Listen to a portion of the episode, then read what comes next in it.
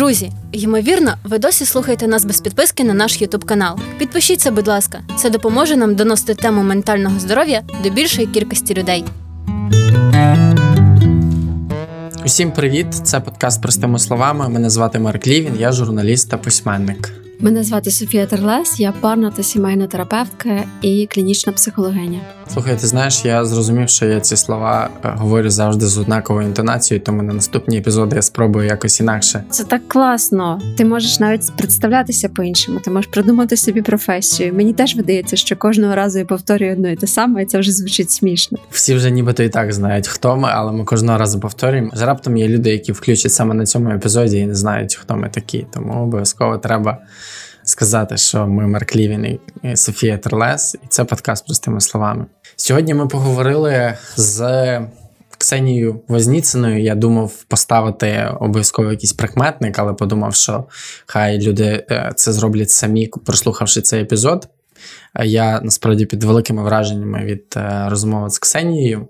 Ксенія, директорка Центру психічного здоров'я та реабілітації ветеранів Лісова Поляна, яка працює з жінками і чоловіками, які пройшли досвід війни, починаючи з 2014 року, і вона має унікальний досвід реабілітації як е, фізичної, так і психологічної ветеранів і ветеранок. І також Ксенія має те, за що я особливо їй вдячна. От вона має таку певну дуже велику цікавість до всього нового і всього незвичного, і всього, чим зараз живе і дихає наука. Коли дивитися її інтерв'ю, чи коли читати статті, чи просто спостерігати за тим, що вона організовує і як то ти бачиш там найновіші віяння сучасної терапевтичної моди. А я дуже це люблю не тому, що ми сліпо слідуємо за чимось, а тому, що просто ми перевіряємо, що працює, що не працює. Ми з Ксенією сьогодні поговорили про травми війни.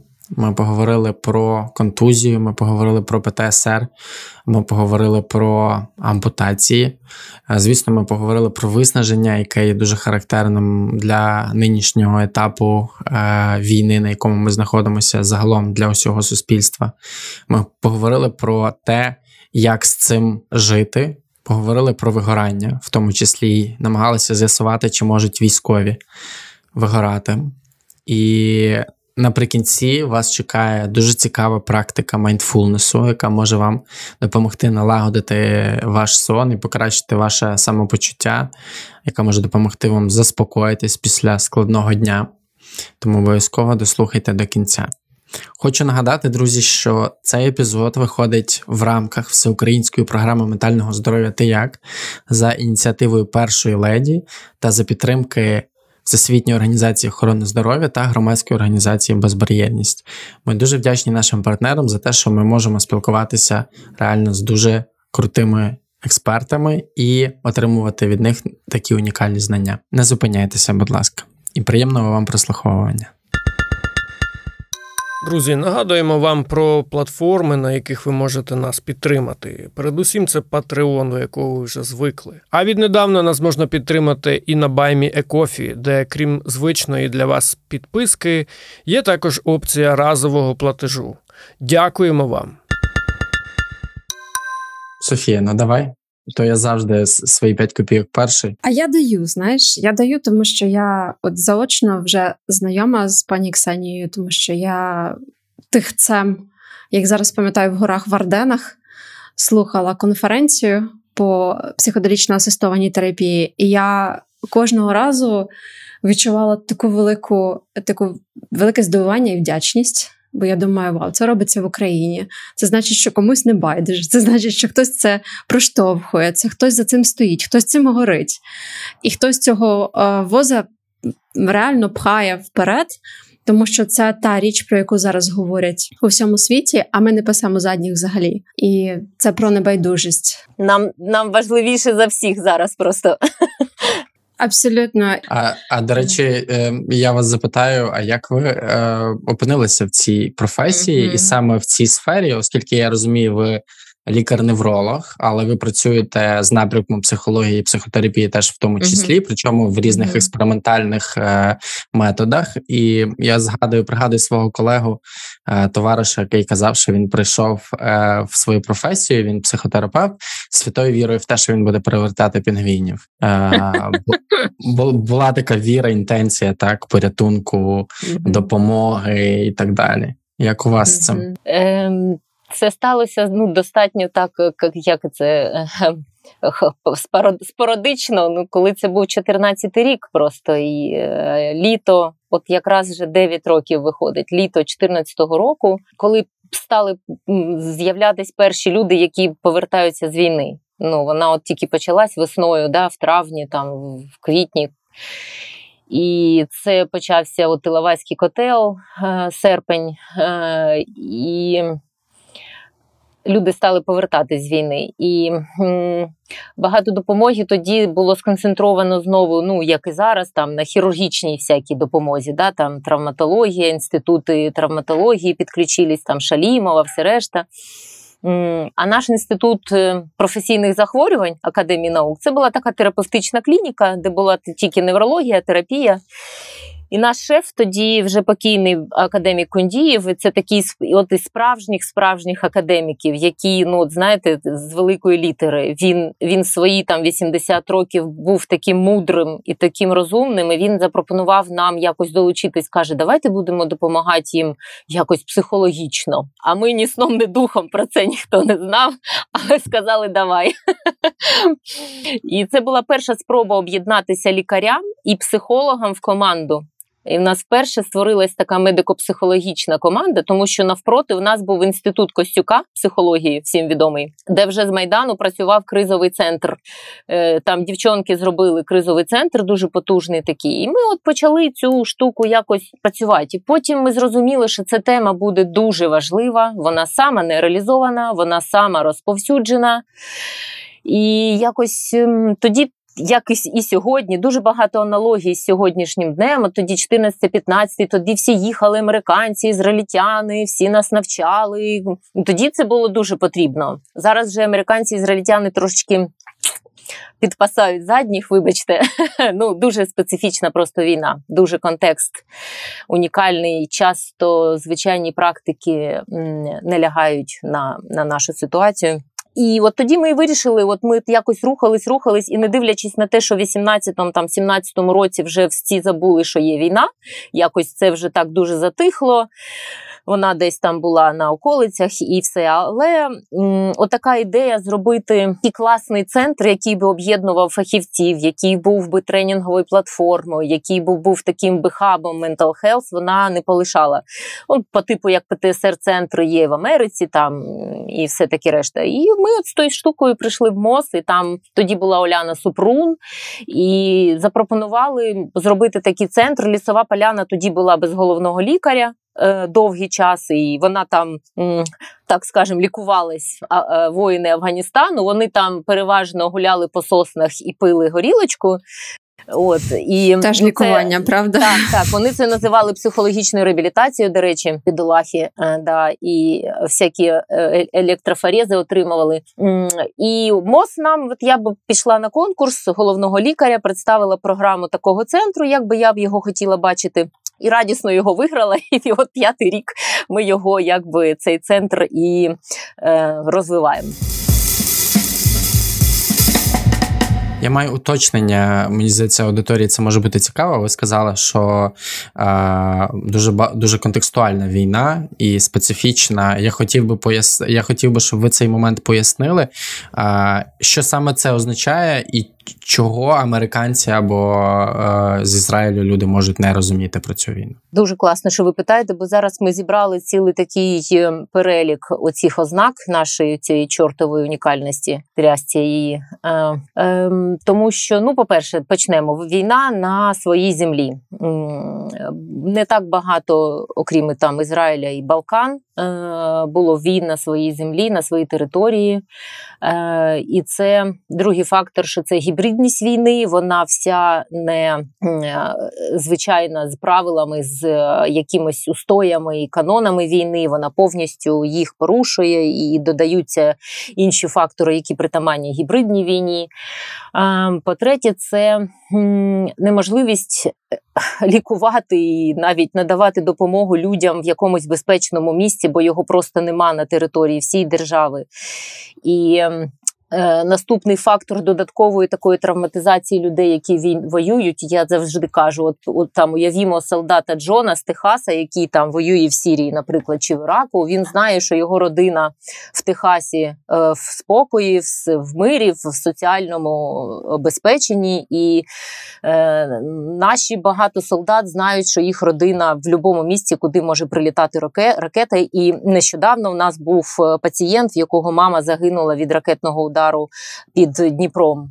Ну, тобто він в нього сам факт травматичної війни, плюс в нього загинула його близька людина.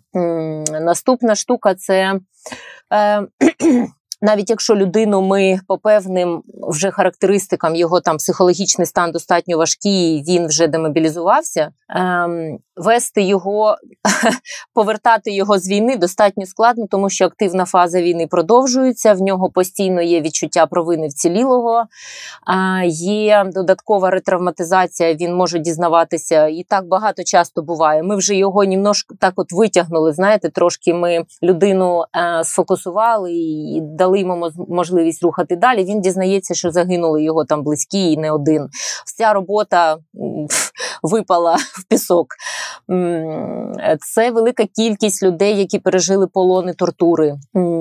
І вона теж безпрецедентна зараз, і, і то, що з ними там роблять. Або бо наш центр на цьому спеціалізується. Це наша експертиза. У нас багато таких пацієнтів, які пережили полони тортури. Ми в цьому багато навчаємо навіть е, колег.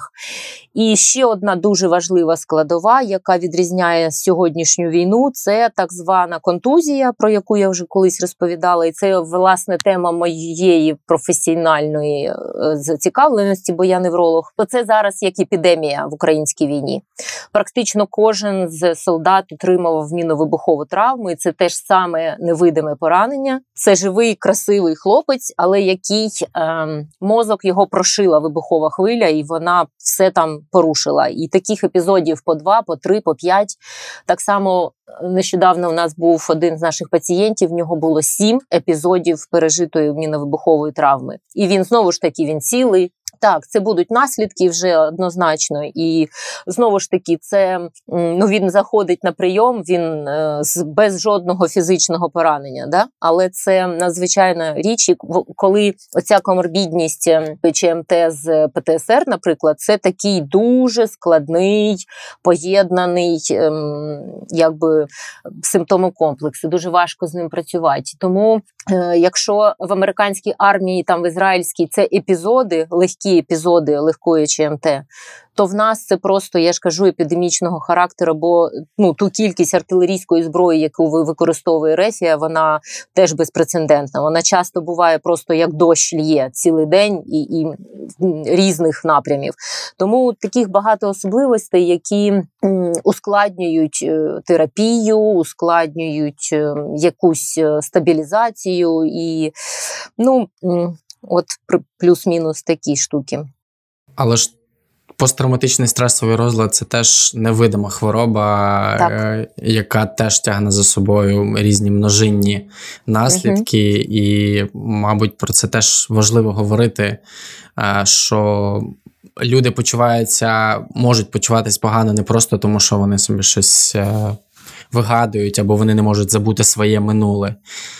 Це такий фізичний. Зараз багато досліджень про те, що ж ПТСР теж вже має фізичну природу. Ну тобто ті зміни е, вони вже ну оком не видимі, а власне вони є все ж таки видимі е, ну, певним чином при дослідженнях. Да, це правда. І от е, саме такий, е, знаєте, на початку війни цієї повномасштабної ми з колегами ще були так, от дуже.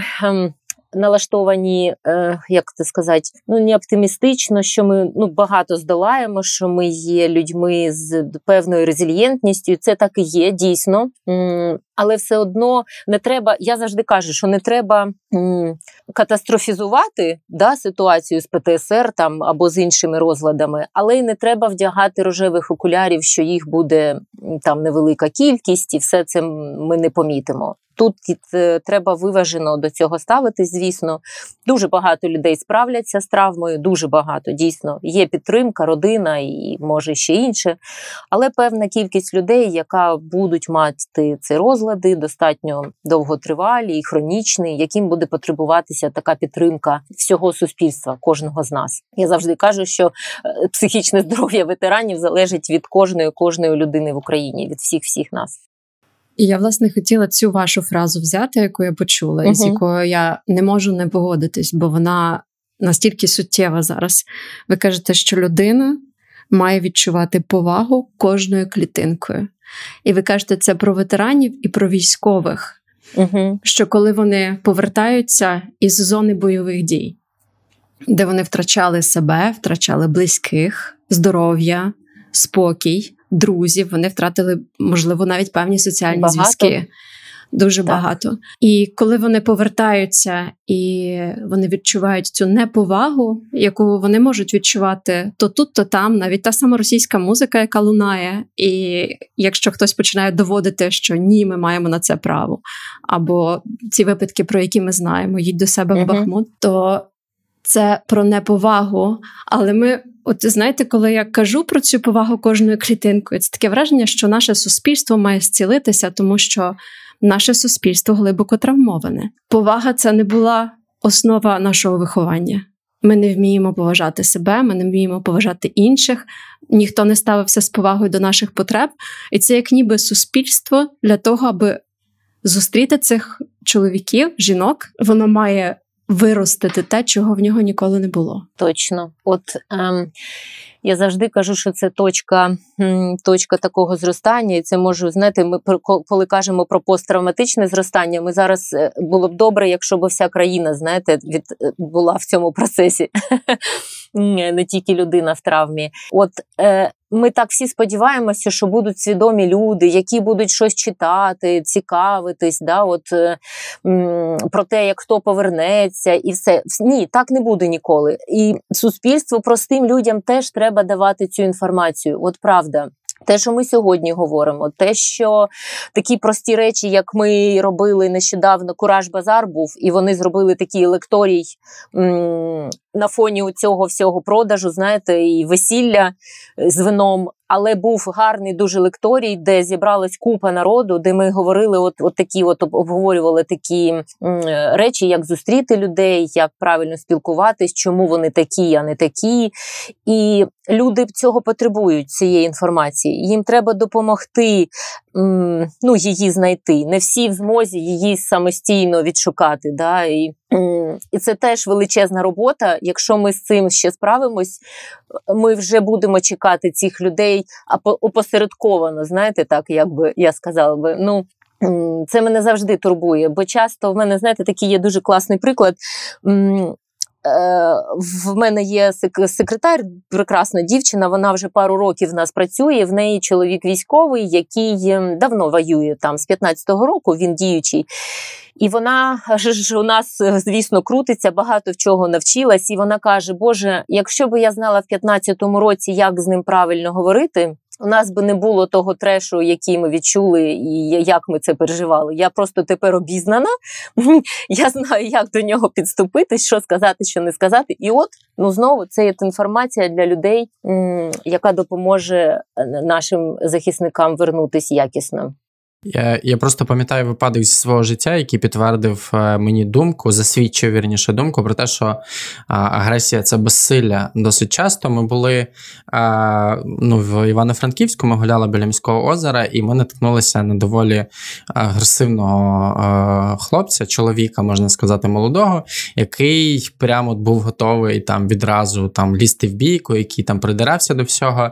Е, і мій товариш е, він запитав, він, він просто спокійно в нього запитав, як ти, як в тебе справи? Ну, типу, і за секунду людина, ну вона згасла. Мгм. Я не маю на увазі, що вона там відразу стала братаном, але вона згасла. Тобто її рівень агресії, який був, він відразу знизився, тому що людина побачила, що неї хтось зацікавився. І коли я, наприклад, думаю про агресивні якісь дії, я розумію, що це для багатьох людей часто єдина вивчена стратегія поведінки, коли Мгм. тебе не чують.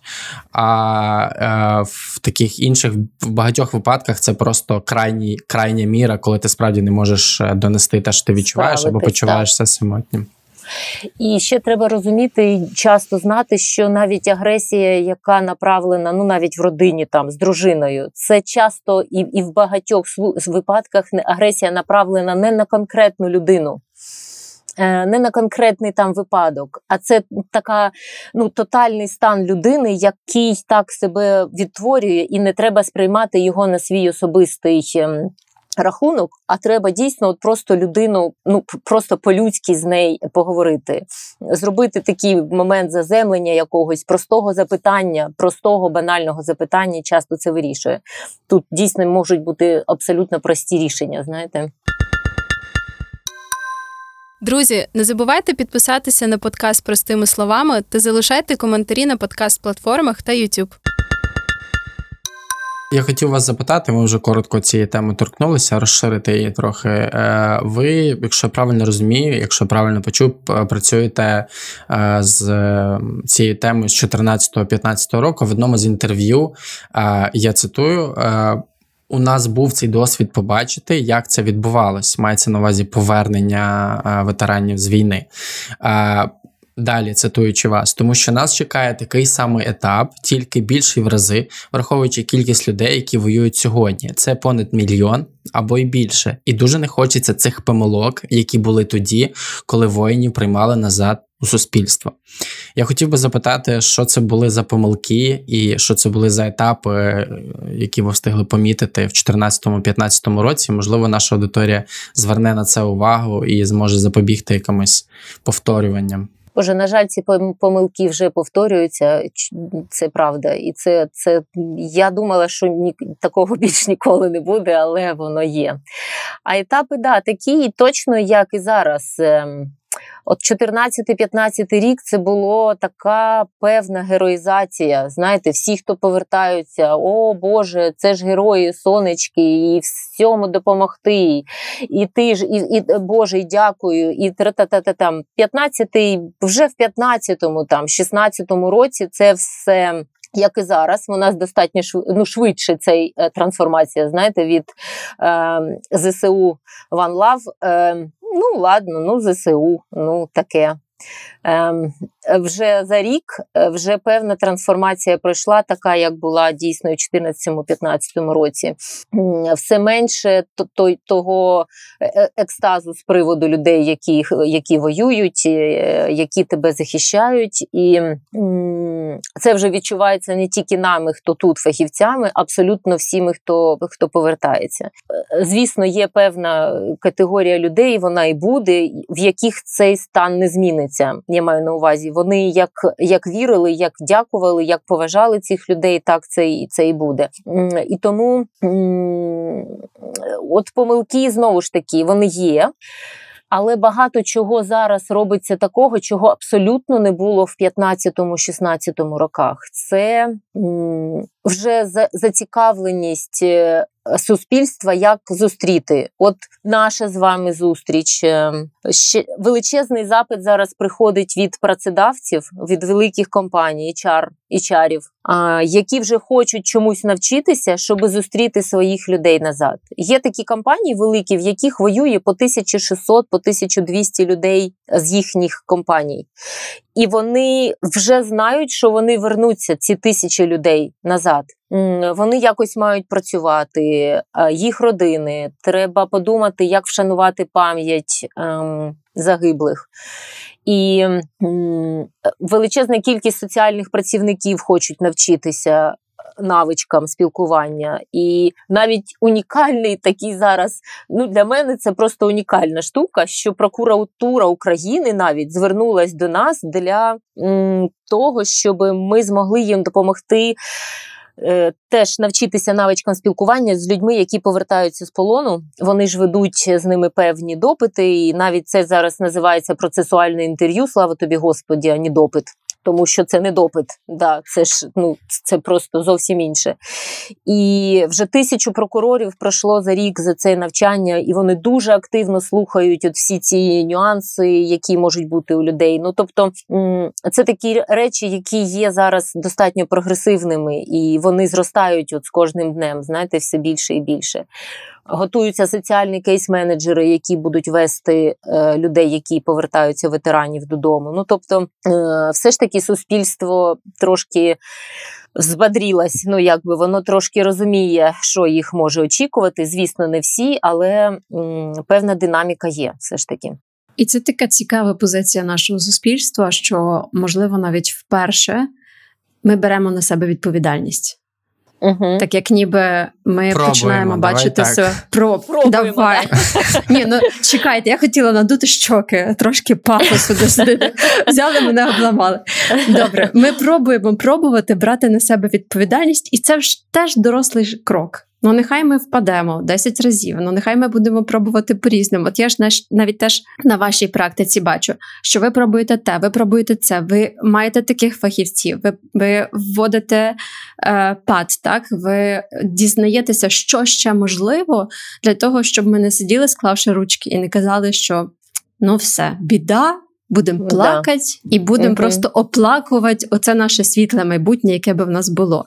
Ні, Тут навіть так. тут навіть не так. Тут е, швидше є ось ця з е, ну. Підігріта кимось різними не дуже професійними, компетентними людьми, лідерами думок і медіа. Думка про те, що ветеран буде дорівнювати проблема. І мені здається, що це те, власне, з чим потрібно працювати дуже дуже серйозно. І, і я не Мгм. один раз я не один раз натикався в соціальних мережах, зокрема в Тіктоку, який е, суперпопулярний в Україні. Відео різні з мільйонними охопленнями, які якраз проговорюють про те, що буде катастрофа, а, там всі будуть покинуті, не буде нікому справи.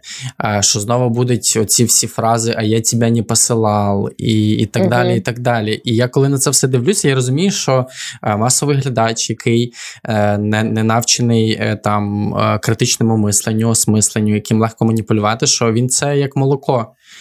Всотує, і він справді може Так. повірити в те, що так і є. Ну як з цим Да. бути?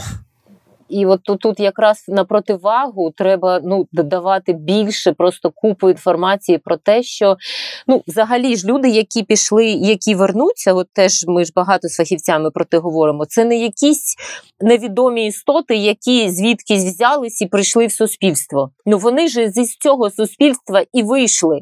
І вони, чорт забирай, зупинили російську армію. Просто російський сапог вони, блін, взяли і зупинили. І ще й Е, надавали. Ну, мені важко взагалі, так, і ще й надавали. Да. Е, мені взагалі важко, ну тому що я в цій темі я сміюсь, що я вже забула, коли я там е, консультувала звичайну людину з якоюсь головною болю, там якусь жінку, бо, бо тільки з, з цими людьми працюю і бачу, які вони унікальні. Ми знаєте, їх називаємо. Я не, не люблю це слово герой там, і часто, до речі, самі вони не люблять, як коли їх так називають по певних там причинах. Ми їх називаємо люд, люди велетні. Мені так сподобалось. Це наша психотерапевт, моя, моя права рука Тетяна. Вона їх назвала люди велетні. Бо вони просто зупинили цю навалу. І, і, і тільки це вже е, дозволяє нам думати і, і відноситись з повагою до цих людей. Але знову ж таки про це треба говорити і говорити частіше. Само по собі воно до людей не прийде, на жаль. Ні, і можна завжди поставити себе на їх місце, тому що я от певна, що в кожного з нас був певний екзистенційний досвід, коли нам хотілося порвати когось, коли нам хотілося відбудлошити когось, не знаю, там однокласника, людину, яка там е, щось е, погане тобі зробила, утнула, а ще гірше не тобі, а твоїй дитині, чи твоєму псу, чи твоєму коту Так, тому так. комусь нещасному, хто насправді слабший набагато. І ми всі можемо відчувати цю лють, і ми можемо зрозуміти лють іншої людини, яка приходить, яку не розуміють. І це певним чином теж нас урівнює. Тому що той самий посттравматичний стресовий розлад не означає, що потрібно ставити хрест на цій людині. Коморбідність теж не означає цього. Вона була і раніше. Угу. У нас країна з епідемією Так, алкоголізму, а це означає, що під Так. алкоголем завжди є травматична історія. Та щоб, мабуть, завершити цю тему, я запитаю вас: а як тоді зустрічати людей, які е, в 23-му два- повертаються, в 24-му будуть повертатися з війни? Ну е, завжди ну немає ніякого такого конкретного рецепта, коли такі питання завжди задають. Щось такого е, різко вираженого однозначно. Ну є там, звісно, певні певні перелік запитань, які там не варто задавати людям про, про їх там досвід, е, про їх. Можливі вбивства чи не вбивства, і що ти там відчував під час цього, і скільки там було, і як ти, чи бачив ти цих мертвих, і все таке решта. Багато таких запитань задають, це правда. Не варто запитувати таких моментів, яких людина абсолютно не, не орієнтується як просто солдат. Ну, типу, е, коли це все закінчиться, ну що там, ну як там, і коли ти, от як ти, ти розкажи. Ну він не знає. І, і не може знати як е, рядовий е, е, служащий, да, і їх це бісить такі такі штуки. Ем, звісно, от я ми говорили вже про цю героїзацію. Да, тут треба от такий баланс нормальний тримати. Багато людей не відчувають себе героями, я чесно вам скажу, бо вони вважають, що вони зробили замало, або знову ж те почуття провини вцілілого, що хтось мої побратими за- загинули, а я живий, і це нема в цьому в цьому героїзації, їх це подразнює. Ну і навпаки, інша крайність це все жаління і сонечки. Це теж ну певна крайність. Це, це людина, це чоловік, який знову ж таки зупинив, зміг відстояти російську навалу і має унікальний досвід. Е, Ну це, це людина такою цілісністю. Тому ну, такі моменти. І е, бути уважним, бути чесним. Ну це як в будь-яких відносинах. Так і сказати: ну слухай, ну я от не знаю, як в тебе це запитати. От ну, ну скажи, ти, якщо ти хочеш про це поговорити, ну ну якщо ні, ок, я почекаю, я все. Ну і не треба оцих слів там я тебе розумію, порівнювати. Порівнювати там, о, а в моєго там сусіда таке теж було, типу, захворювання. Ну, це знецінює людський цей досвід військовий, знаєте. Ну, ці всі запитання, вони просто дурні людські запитання. Вони бувають часто у людей і не стосовно військових. Просто вони достатньо чутливі, знаєте, до, до, до цих речей. От, тому просто завжди просто пам'ятати, що це людина, яка пройшла такі речі, про які м, і пережила такі речі, про які часто люди і розмову не витримають, і розповідь їм важко витримати. А людина це пройшла, і вона повернулась, вона вже дуже сильна. Особливо люди, які повернулись з полону, це люди великочезної волі і сили, які вже перемогли. Вони змогли вижити е, в, цьому, в цьому жаху. Тому ем, тут така от просто людська, людська тонка повага, д- доброта і чесність. Ну, це такі, знаєте, банальні речі. Мені пр- прям незручно про них говорити, але ну, про це постійно Здоровий треба глузд, думати. правда? Так, так, да, да. І ще одна важлива штука, про яку, е, про яку ми мало говоримо, це просте людське вибачення. Так? Так. Навіть якщо я щось зроблю не так, навіть якщо десь за, засильно грюкнули двері, Угу. Або я задала не дуже коректне питання, і я бачу, що ця людина е, якось е, Зреагувала так. зреагувала Мгм. дуже дивно, так? Я можу сказати: слухай, вибач. Ну, от вибач, тому що може я не всього розумію, і я не мала на меті цього зробити. І якщо цей звук або моє питання стало для тебе некомфортним, sorry. Ну і родині. Родині, звісно, найважче за все буде, ем, тому що ну, ми всі, хто, хто так е, опосередковано, там, може, колеги, знаєте, там, чи друзі, це можна завжди віддалитися і все. Родині абсолютно треба знати, що ну, подумати про певну витримку. І знову ж таки, намагатися навчатися, намагатися вже зараз ходити на групи підтримки, які зараз є. Правда, громадські організації багато роблять таких штук, де можна дружинам прийти і послухати щось і себе підтримати. Тому що певний адаптивний період він все одно буде. Все одно людина повернеться вже не та, і вона може відновитися достатньо швидко сама. Ну, швидко, не швидко, але певні місяці, там два, три, може шість, все одно це буде період встроювання такого да, адаптації. І треба знати, чи ти залишаєшся цією людиною, і це, ви йдете це разом, або ну або ні. І це так важливо, те, що ви сказали, що в той момент, коли моїй близькій людині важко, і я знаю, що вона прийде, і їй буде непросто, і нам буде непросто, подбати про себе це як ніби гарантія певної безпеки для себе. Я маю стабілізувати себе. І це те, про що ми дуже часто говоримо в нашому подкасті: що якщо вашої близької людини депресія, важкий розлад будь-який, дбайте про себе. В першу чергу про себе ви нічим не допоможете, якщо ви будете розбалансовані. Тільки знаючи нашу youtube аудиторію, тут важливо сказати, що це не означає, що ви маєте їсти шоколадки, гуляти скільки вам хочеться, відвідувати ресторани. А йдеться в першу чергу про те, щоб мати психоемоційну підтримку, мати можливість поговорити з кимось про це, отримати якусь е, відповідь. Ну, досвід ще чийсь поширити. Як казав е, наш професор Роберт Сапольський, улюблений один з героїв, грумінг це те, що власне дуже допомагає. Я маю на увазі е, соціальний грумінг. Е, А в нас це називається корегуляція, здається. Да, це страшна підтримка, просто ну зі знаком плюс, я так сказала, страшна.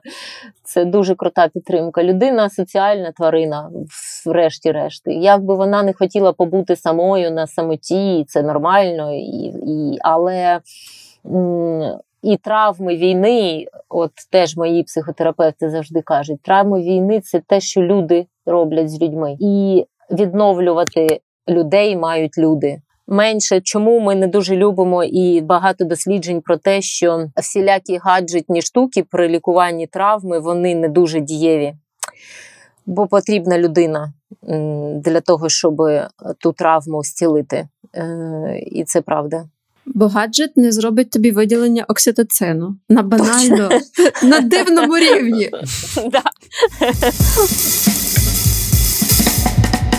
Я хотів вас запитати, е, теж ем, війна триває вже півтора роки, е, і, умовно кажучи, станом на 11 місяців, коли війна тривала 11 місяців, ви говорили про те, що е, цитую, всі працюють на максимальних обертах, і в той самий час відчувають виснаження, і всім хочеться ще більше щось зробити, якийсь ривок для того, щоб допомогти всім, чим можливо. Мгм. І це Мгм. дійсно відчувається одночасно і така втомленість, і бажання ще більше і більше робити. Таке у мене на сьогодні відчуття. Це ви говорили станом на 11 місяців.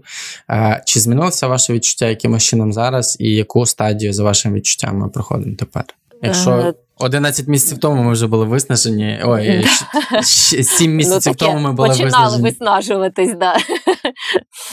Е, Зараз я бачу більше е, цього виснаження і по колегах персоналу своєму, навіть по своєму закладу, бо він великий, персоналу більше 200 людей, і ем, команди психічного здоров'я 20, і друзі, які там багато працюють, всі, хто в Україні, е, багато людей да, хочуть більше робити, але навіть вже такі достатньо стійкі люди відчувають, е, відчувають ознаки вигорання. І воно значно зараз накопилось. Вони вже, може, і хочуть робити більше, але вже не можуть. От правда. Ем, навіть я по собі, по собі і по моїх самих близьких таких е, ну, робочих моїх партнерах, е, які дуже слідкують за собою, а ми це цим слідкуємо, правда. Це без цього помремо. Ми бачимо, наскільки знизилась е, працездатність. І ще я по собі помітила, що знизилась когнітивна функція. От їй Богу, просто останні три місяці вона просто разюче е, ну, дається в знаки. Забудькуватість, е, все треба писати. е, Ти, ти не можеш навіть ну, щось без бумажки згадати, бо що в тебе не записано. І це ну, для мене це, наприклад, дуже не характерно. У мене завжди все там 100-500 думок в голові. І тут ем, без того, щоб слідкувати за своїм станом, і це перша, от така, знаєте, можна сказати, порада визначитися, дати собі це визначення, що так в тебе є ця проблема. Це такий перший, перший щебель, від якого взагалі треба відштовхуватись. Це взагалі зупинка така. Це просто зупинитися і подивитись на Так, себе. так. Е, Вигорання ж вважається, про нього варто говорити саме в професіональному контексті. Ну, це я може для аудиторії, може хто не знає. Да? Саме в, в контексті робочого процесу, коли ти працюєш. І м, цей термін не має застосовуватись для досвіду в інших сферах життя. І він е, в міжнародній класифікації хвороб визначений, і в 10, і в 11 як синдром. І, власне, він стосується саме е, того, як ти працюєш на своєму робочому місці, от цього виграння. Саме чому е, багато людей, які працюють з людьми, це і лікарі, там і психологи, всі і люди допомагаючих професій. Вони такі в зоні ризику, перш за все. От. І це дійсно зараз воно накручується Оце мене дуже хвилює, правда е, прям на крутно обертів набирається втома і вигорання достатньо, достатньо серйозно. Ми навіть в своєму в своєму команді вже двоє чи троє людей відправляли імперативну відпустку е, своїх колег, бо бачили, що все. А як ви помічаєте це виснаження от в команді? Якщо люди такі ні, я буду працювати далі, дайте мені ще Так, 24 так, години. Боже, ну це навіть Приковують себе видно, батар- знаєте, до батареї да, да, да, да, наручниками. да. Але це не ефективність в роботі, це помилки, які припускаються. Це соматика вилазить ого-го просто ну, до, до серйозних, до е, е, виразкової хвороби, яка пробо- прободається якби до загострення, ем, до інших соматичних таких розладів. ем, Це апатичність така, і навіть схуднення або навпаки або навпаки, така харчова неправильна поведінка. Це ми знаємо, ми просто слідкуємо, якщо людина каже, що вона не спить і спить по 2-3 години. І тобто багато таких моментів. Е, І е, це, це вже ну нам одразу це видно, бо, бо, ми з цим працюємо, знаєте. Але для людей, е, які трошки цим не знайомі, то, то я завжди там є певні оці ознаки.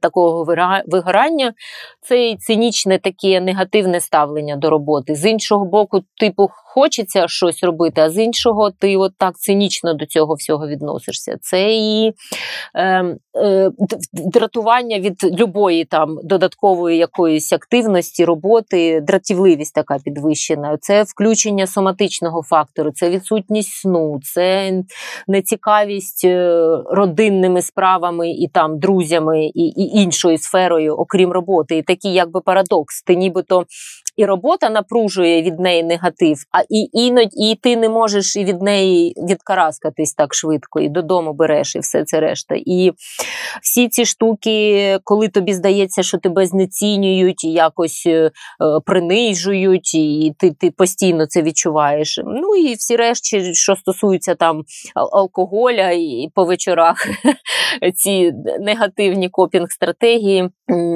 І от, перш за все, це треба визнати, що ти маєш цей, цей, цей складнощ. Ну, якщо ти, ти визнаєш і почнеш трошечки з цим працювати, дуже швидко можна відновитись, правда.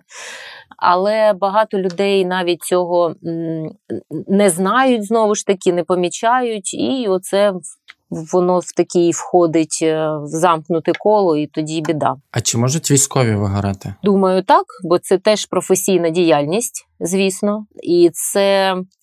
Вигорання часто залежить від е, колективу, який не є підтримуючим. Це дуже важлива штука. е, Бо коли є колектив гарний, ти можеш знову ж таки поговорити, справитися, тебе підмінять, замінять.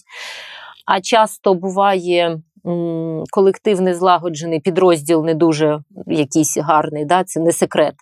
Бо нещодавно ми зустрічались в суботу з друзями, які приїхали там на три дні в гості з війни, так просто побачитись по справах. І в них дуже крутий підрозділ, де в них така ну просто ключова зв'язка і розуміння один одного. І вони кажуть, що нам набагато легше, ніж ми чуємо від побратимів, яких там чорті що твориться в їхніх е, колективах. І такі ознаки знову ж таки, оце знання знецінення своєї роботи, е, небажання її виконувати, неефективність. Ем, Думаю, що абсолютно можна вигорання приміняти до, до військових.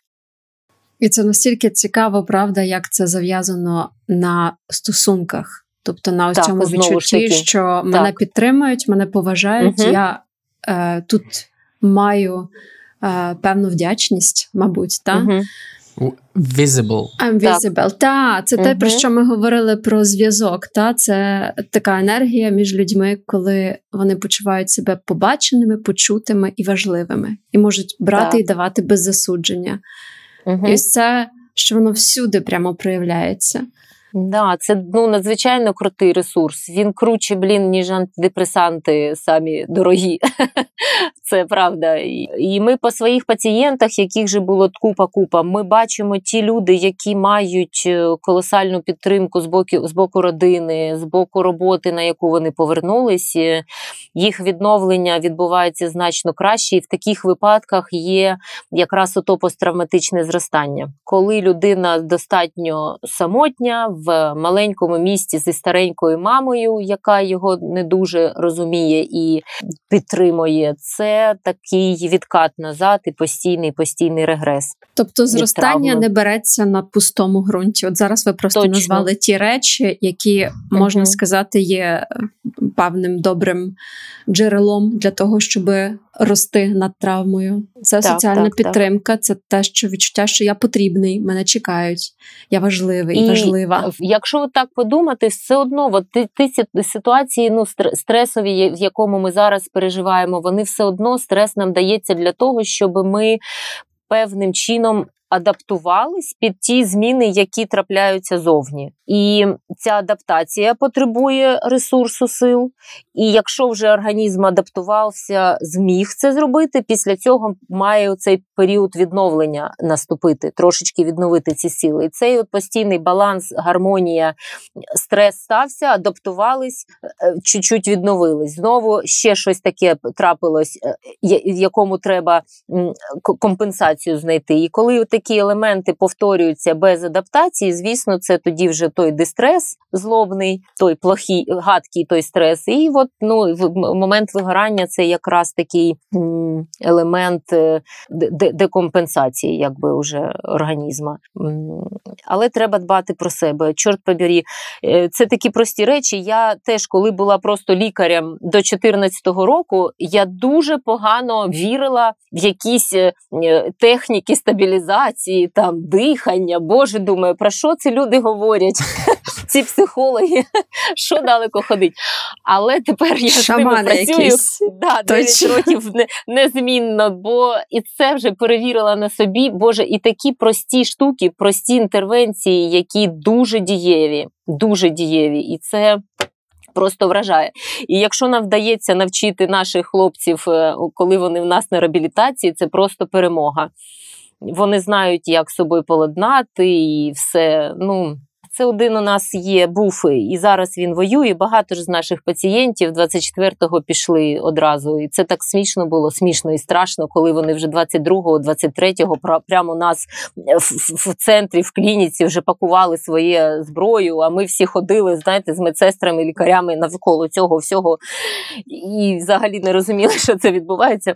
Е, І багато людей пішло знову ж таки захищати ті, хто був в 17-му, 18-му. І у нас дуже класний один є пацієнт, який якраз зміг то пос- посттравматичне зростання е, зробити. І він виконав абсолютно стратегію, ту, яку його навчила його психотерапевт. Він, коли почув, що його накриває, він хотів е, з дружиною він був сам, і він. Дуже боявся, що він вчинить зараз якийсь такий агресивний вчинок і на вулиці. Він просто пішов в поліцію і сказав: «З- ну заберіть мене зараз, бо я зараз ну щось скою. Йому треба було ці рамки, щоб йому хтось їх дав. Ну йому важко було. Ну вони сказали: ну ти, ти, ти, ти що, ти, що за що тебе? Ну якби іди собі, мальчик. Ну він вийшов і розбив біля поліції цей ось шкляний там оцій показчик чи щось таке, ну типу хуліганство. Ну він його розбив, і вони його забрали. Звісно, його день протримали. Він стабілізувався, заспокоївся. Його там вже, звісно, випустили, знали ж, хто він такий, і все. Він врятував себе, оточуючих від чогось страшного. Він просто послухався те, що його навчив психотерапевт, його, яка вела постійно. І це, це, це круто просто. Ну але це не, не, не всі можуть. Не всі можуть мати класного психотерапевта, який підтримує. Да. Або настільки бути в моменті, так, особливо так, в так. моменті афекту, та Да, тому що він вже так. був в афекті, і зазвичай люди вже точно да. собою не керують, а тут він собою покерував. Сапольський казав, що під час стресу ми часто ухвалюємо найгірші рішення, тому що когнітивна система пригнічена і е, енергії багато, адреналіну багато, може бути і кортизолу, тому стріляє. А з приводу базових, а з приводу, ви кажете, такі зрозумілі банальні речі. Я от недавно для себе перечитував е, про роботу симпатичної і парасимпатичної нервової системи, і я з'ясував, да, що це тема. Да. і я з'ясував, що це написано в підручнику за восьмий клас. Розумієте? І я такий, де я був у восьмому класі? Що я робив? Чому я. Де Досі- були, да. От це стосується усіх абсолютно, здавалося б, нам банальних і очевидних е, прикладів, які ми там ще Так. десь коли-небудь в школі. Насправді ні, все треба повторювати, повторювати, повторювати. Так, Е, простий спосіб теж я ну, зараз останнім часом там багато десь говорю, виступаю, вже не так це, це так страшно. Але перші часи в мене був, був якийсь дуже ну, такий важливий виступ, і ну, я сижу, вже, Боже, все, що вже переробила в голові, серце калатає, дихання збивається. Думаю, як я буду виступати. Я згадала, стоїть стакан води. Теж мої колеги-психологи кажуть: ти пий е, маленькими ковточками і постійно там. І в мене було цих 10 хвилин. і Я цей стаканчик води випила маленькими усвідомленими ковточками. Відчувала, як е, вода проходить, і, і це все, вся симпатика замінилась, е, змінилась парасимпатикою. Я через 10 хвилин, ну просто як мене виробило. Я думаю, блін, ну що ж це? Бачите, Чарівна які речі? таблетка. Чарівна таблетка. Без таблетки. Да, без таблетки. Що та це і дихання. До речі, я теж от сьогодні думала, наскільки маленька активність, яку ми робимо дуже усвідомлено і повільно, сповільнює насправді весь організм. Тобто вона впливає на те, як я живу весь мій день. Якщо я просто дозволяю собі вийти сьогодні, от я пішла за чаєм. І я не взяла Мгм. телефон з собою. Це означає, що я не дивилась, чи є там повідомлення від Марка, Ага. що там нового ще написано цікавого у телеграмчику. Ні, ти просто дихаєш. До речі, це один з таких елементів, коли ми говоримо, як вже коли ти відчув, що ти вигорів, і дійсно тобі хтось про це сказав, і ти потребуєш відновлення. Оцей так званий digital детокс, він дуже важливий. Тобто, чи встановити якісь правила, що ти там ці вже пів дня туди не дивишся, чи ти на вечір не дивишся, чи ти вимикаєш звук там, чи, чи ставиш не турбувати. Це, це один з елементів, який теж дуже працьовитий. Бо мало того, що ці е, соціальні мережі вони просто можуть якось засмучувати чи роздратовувати, вони просто тупо віднімають час, який можна було би використати на щось е, корисне. Тому так, це один із елементів дуже таких важливих. Якщо я пам'ятаю на хлопський розум, як у нас казали на заході України, е, в стресі ми роз, в стресі ми розганяємося, а потім нам треба гальмуватись. І це якраз принцип роботи цих двох систем. Нервових, Мгм, симпатичної, парасимпатичної. Тобто, коли ми розігнались, нам треба загальмуватись. І тут якраз ці техніки й допомагають, про які ви Да, ми зараз ем, може розкажу вам, е, застосували то, що в світі застосовують вже 100-500 років. Ну не 100-500 років, а вже років 40 е, нейрофідбек-терапія. Е, Це комп'ютерний метод тренування емоцій. Він дуже він от так, от якраз може показати твої емоції на екрані. Е, Наші ребята обожнюють цей це комп'ютерна гра, по суті і знімаються твої покази або енцефалограма, або кардіограма, вдягаються спеціальні датчики. Ти дивишся на екран, де, де йде якась ігра, наприклад, гонки, да, машинка їде там зі швидкістю по дорозі, але ти керуєш цим її швидкістю, уповільненням, диханням. Дихання, там розслаблення м'язів. Це все фіксується програмкою, переробляється на швидкість або не швидкість. І ти, коли ти більш наскільки ти швидко заспокоївся і розслабився, машинка їде на шаленій скорості. Як тільки ти починаєш нервувати і знову напружуватись, вона зупиняється. Тобто людина бачить свої емоції на екрані, які вона відчуває, і вона це запам'ятовує. І в американській ізраїльській армії це дуже широко використовується навіть не для лікування, а просто для на етапі ще тренування і на відборі до, до, до війська. Ем, Це так, такий тренінг, який можна відчути і подивитися, от як він працює вживу. І це дуже круто. Це такі візуальні речі, які багато ж молоді воюють. Їм, їм потрібні такі штуки, якісь дуже цікаві, е, е, гаджетові, діджитальні. І так в- можна зрозуміти свої емоції трошки краще. І я теж подумала, знаєте, сьогодні про те, що ось, власне, коли ми володіємо своїми емоціями, а ми можемо володіти своїм серцебиттям, і ми можемо володіти своїм диханням. Це речі, на які ми впливаємо безпосередньо. І мені прийшла думка, що я нарешті розумію, в чому терапевтична цінність йоги. Тому що коли ти корячишся, і ти тут розтягнувся, а там ти тремтиш від напруження, перша заповідь йоги розтягуй дихання.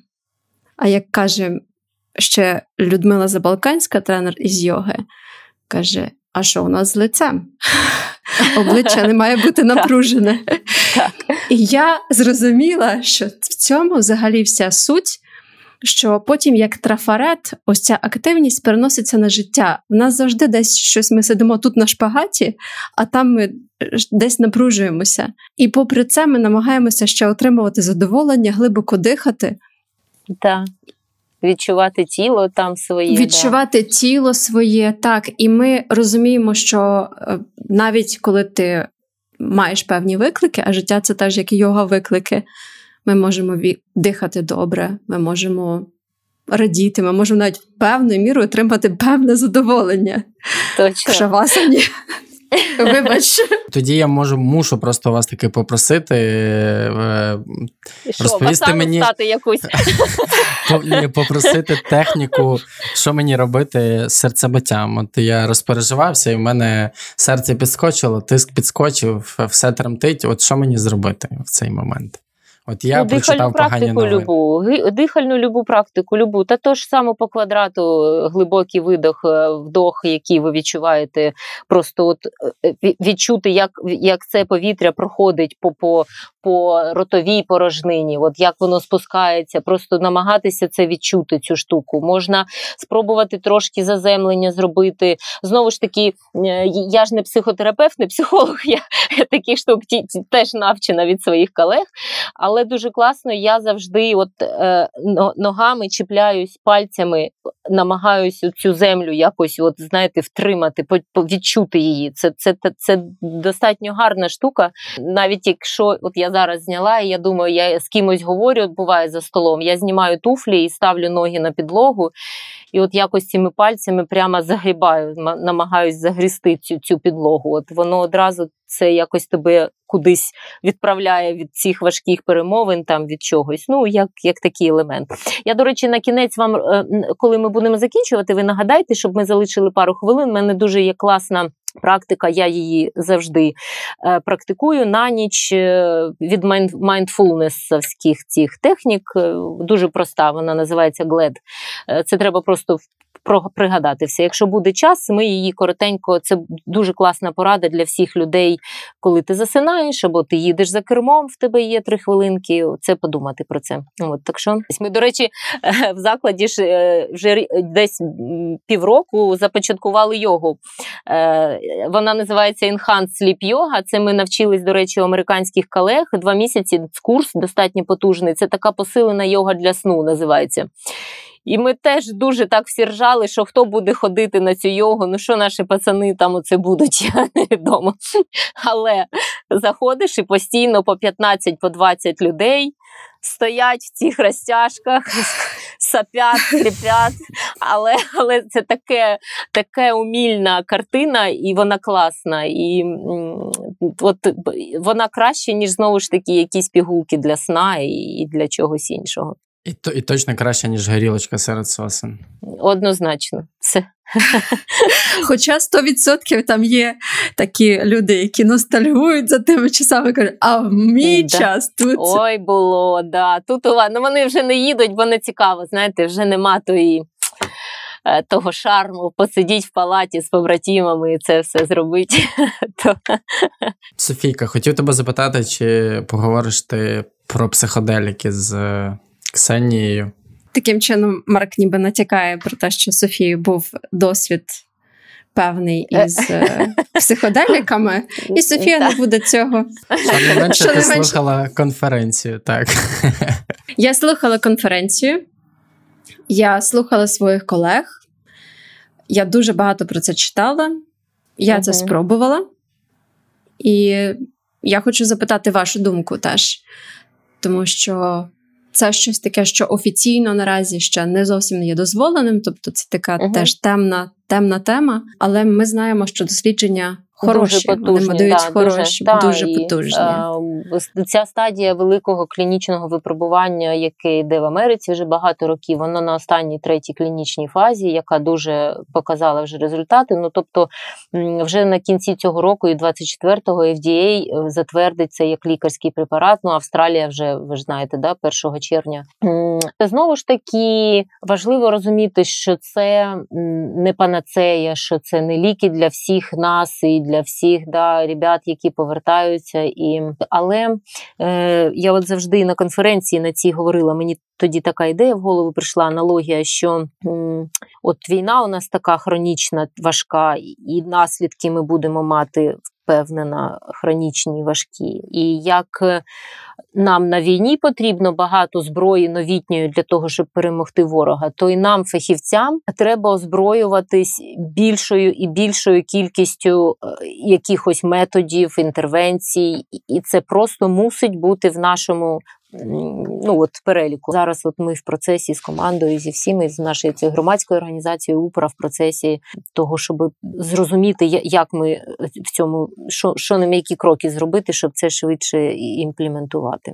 І це, знаєте, як просто е, подумала, що не питання в тому, чи це буде панацея, а просто питання в тому, що ми не зупиняємось і ми шукаємо. Це те, як ми описуємо науку. Наука це не знання, наука це пошук знання. І це так само ми шукаємо. Ми шукаємо, що може допомогти. І знову ж таки, це про певну повагу, е, про те, що я не зупиняюсь на місці. Я Точно. все одно тягну і штовхаю. Да, знаєте, це як от е, з нашою улюбленою, неулюбленою темою про, про evidence-based методи, які мають бути тільки вони Так. і все. Звісно, не має бути шаманства і якихось е, речей, але в світі зараз дуже дуже багато речей, які вже досліджуються. Звісно, вони не як, наприклад, КПТ мають от таку доказову там мега круту базу, але е, гарних е, досліджень вже проведено, показали свою ефективність. І е, от ми дуже з командою любимо Вандерколька, Бесел Вандеркольк, напевно, знаєте, да, такий же ж відомий психотерапевт. І якраз він от використовує дуже багато всього е, додаткового, і, і, і ту ж саму йогу, і театр, і, і, і, і психоделічно асистовану терапію. І ми навіть ще на минулому тижні купили ці батути, знаєте, для одної людини, які з такою ручкою, от е, для одного.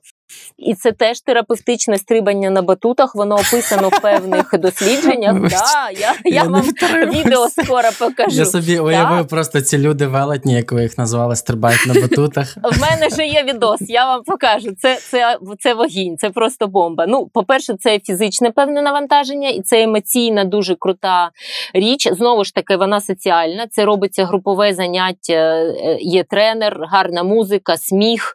Е, Всі ну, один за одним намагаються повторювати, не здаватись. І І посміятися Ну, це одне з і одного, посміятись, потицяти це пальцями. надзвичайна штука. Так, так. І вона в світі в гарних таких закладах, де відновлюють психічне здоров'я, вона абсолютно присутня і, і важлива.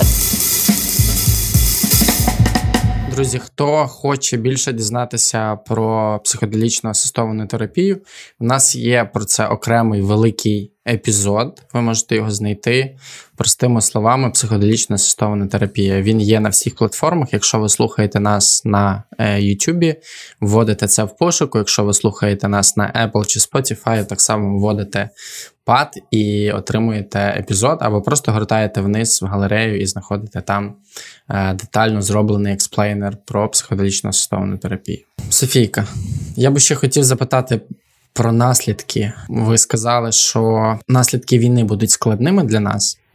Чи могли би ми дуже обережно, е, дуже ніжно зазирнути, спробувати принаймні зазирнути в майбутнє і, можливо, коротко поговорити про те, що це будуть за наслідки, зокрема, для нас в плані ментального здоров'я е, загалом для людей? Ну тут та, і, і ментального здоров'я, і знову ж таки буде багато людей, які мають. Е, Які мають ампутації, їх буде просто дійсно много, багато дуже. Е, Зараз навіть є якісь цифри, навіть не хочу їх говорити і озвучувати. Вони дуже великі. Тобто, оце знову ж таки наше невміння якось е, контейнувати всі ці процеси. Знаєте, то, то треба трошечки теж тому вчитися. Я до того, що крім ментальних розладів, суто і фізичних, буде багато людей на вулицях, які мають е, певний дефіцит.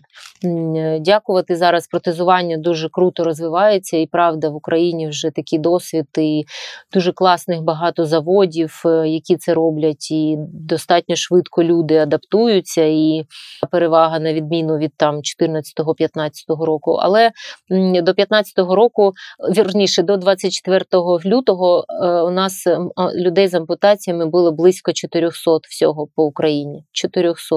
А Зараз ця цифра ну, в десятки, в десятки разів більше. А, ну, це, це перша тема. По-друге, це, це вже треба трошечки думати, як і дітей навчити е, ну, не тикати це пальцями, не питати якісь там, там дурні питання, і, е, і нам це витримувати. І е, ну, це що стосовно фізичних поранень, да. а стосовно невидимих поранень, знову ж таки, бути ну, всім бути треба дуже уважним, не залишати їх наодинці, все ж таки, не відвертатись, знати, що це, це не назавжди, як це було після ем, Другої світової. Всіх же що пам'ятаєте, ще термін був та, та що він психований, агресивний, п'є. Ну це ж та він контужений. Оця така стигма була дуже розповсюджена, прям штамп такий. Ем, е, так, таких теж невидимих поранень буде дуже багато, але вони абсолютно чітко можуть бути по- по- подолані е, при правильному підході. І е, просто думати, що ми живемо в іншому світі, що треба чимось цікавитися іншим, окрім своєї там дома роботи, дома роботи, цікавитись е, тими наслідками, і, і, і, з- чим можуть люди приходити додому. І сімейні лікарі мають бути готові до, до прийому людей, які мають травми війни. Вони е, зараз. Е, Не так, як знову ж таки в 14-15 до сімейних лікарів це перша точка входу до медичної системи, і дуже багато багато ветеранів мають сімейного лікаря. Ну зараз практично кожна людина має сімейного лікаря. Дуже важливо, е, щоб ця людина була от тою точкою опори і, і допомоги, бо багато психічних розладів ведеться не психіатром, а саме ем, лікарями первинної ланки. Навіть зараз це навчання проходить MHGAP е, для людей, е, хто в е, сімейній медицині працює. Ну, тобто, якщо ми знову ж таки не будемо свідомо, бо перемога це буде тільки початок нашого шляху, от того важкого шляху, в якому нам треба буде. І, і не варто от просто такі основна думка, що не варто думати, що от ми тільки зараз чекаємо, чекаємо, зараз той буде момент перемоги, і все, і, і, розслабились. От якраз тебе, люди дорогі, про те, що прийдеться нам все ж таки всім пожити не так, як ми жили раніше. Умовно кажучи, усім нам треба TRX. Витривалість тренувати. Так, так. Ну і, і піклуватись про себе. Дійсно, от зараз про те, е, ну класна річ, що зараз про психічне здоров'я кажуть більше, ніж колись-небудь. І я теж сподіваюся, що це спрацює, е, що більше людей дізнаються і про ті техніки прості, якими треба користуватись, і про, про ж піклування про себе, що сон треба свій якось берегти, налагоджувати. Ну і багато-багато штук таких. Вони раніше були недоступні, а зараз все ж таки про це говорять. Ми, як проект, дуже сподіваємося на сертифікацію, бо іноді е, очі лізуть не те, що на лоба, вони просто десь ззаді е, на голові. Просто опиняються, коли читаєш або дивишся, що, як себе поводять і що пишуть люди, які називають себе психологами. І дуже хотілося б, щоб, щоб у нас це було регульовано і щоб ментальне здоров'я було в руках людей, професіоналів, а не просто тих, хто купив собі сертифікат або Ну, знову це ж такий період кризи. В кризу все це завжди вилазить. От, от це все, і, і воно потім трошечки відсіюється, слава Богу, само навіть так еволюцій, еволюційно воно е, буде відпадати. Але ну, все одно ж, да, такі товариші є, і що ж з ними зробиш? Окей, е, я поставив усі запитання, які хотів, і Софійка, ти як? Е, я добре, і я очікую на цю техніку, про яку Оксані да, говорила. давайте я вам її розкажу. Вона класна і проста, дуже всім буде дуже корисна. Це із таких кишенькових практик майндфулнесу. Е, її легко запам'ятати, тому що вона називається GLAD, як радість, чотири літери. G-L-A-D. І перша літера це gratitude, вдячність. Це, е, це така техніка, це чотири слова, про які ви маєте подумати. От ви засинаєте, є у вас там 5 хвилиночок, чи може ви їдете довго за кермом, у вас є теж там в пробках, корках якась така можливість. І ви маєте продумати і згадати про чотири речі, які були за день. Перше, це G, це gratitude, вдячність. Подумайте, за що ви були от сьогодні вдячні е, дню. Може, щось таке сталося, якась гарна подія, чи якійсь людині ви були вдячні, може, чи, чи ви там прочитали кілька сторінок, і ви за це вдячні дню, тому що вам вдалося почитати. Друга літера. L learning. Е, Чому ви навчились за сьогодні? Це, звісно, не чомусь величезному, але може ви якось навчилися спланувати день там, чи, чи щось делегувати. Ну, лю- любе це може бути таке. Е, Або ви навчились розуміти себе, що ви перевтомились, і ви це знаєте, як визначитися. Ну, от такі речі. Наступна літера A accomplishment – це досягнення.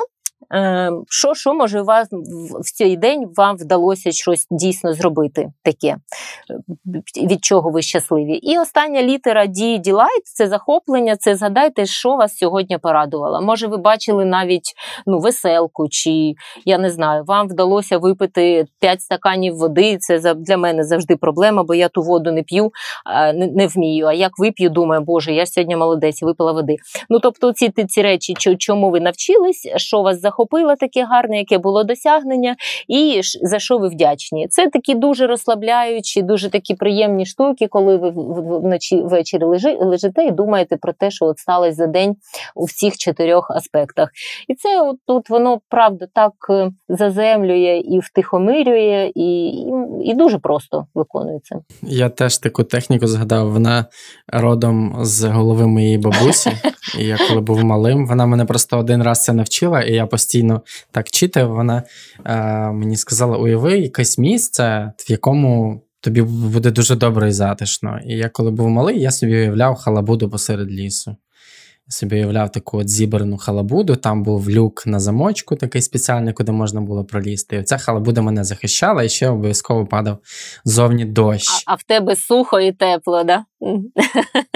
І я був захищений. І це справді мені завжди дуже допомагало засинати. Іноді я теж ще до цієї техніки вдаюсь.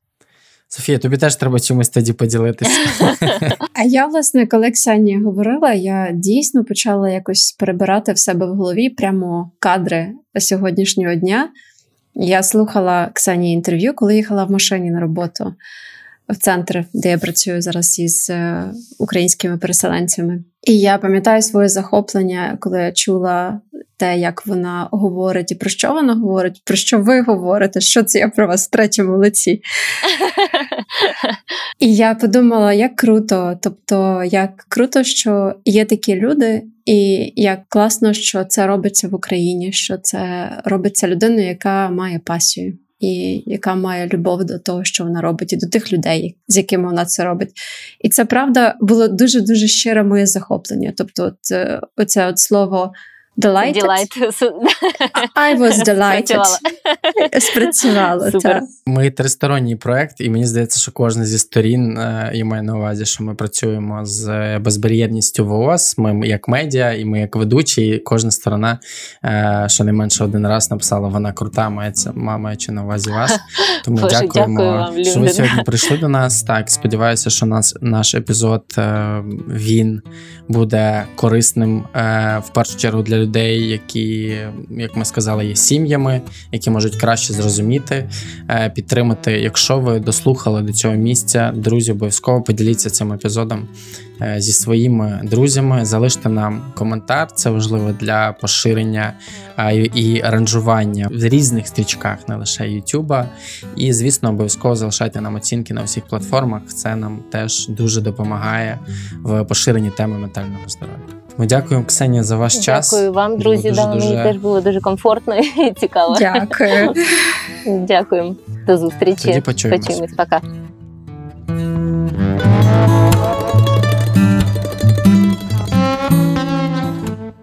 Друзі, якщо вам сподобався цей епізод, то у вас є гарна можливість віддячити нам кавою на BuyMeACoffee.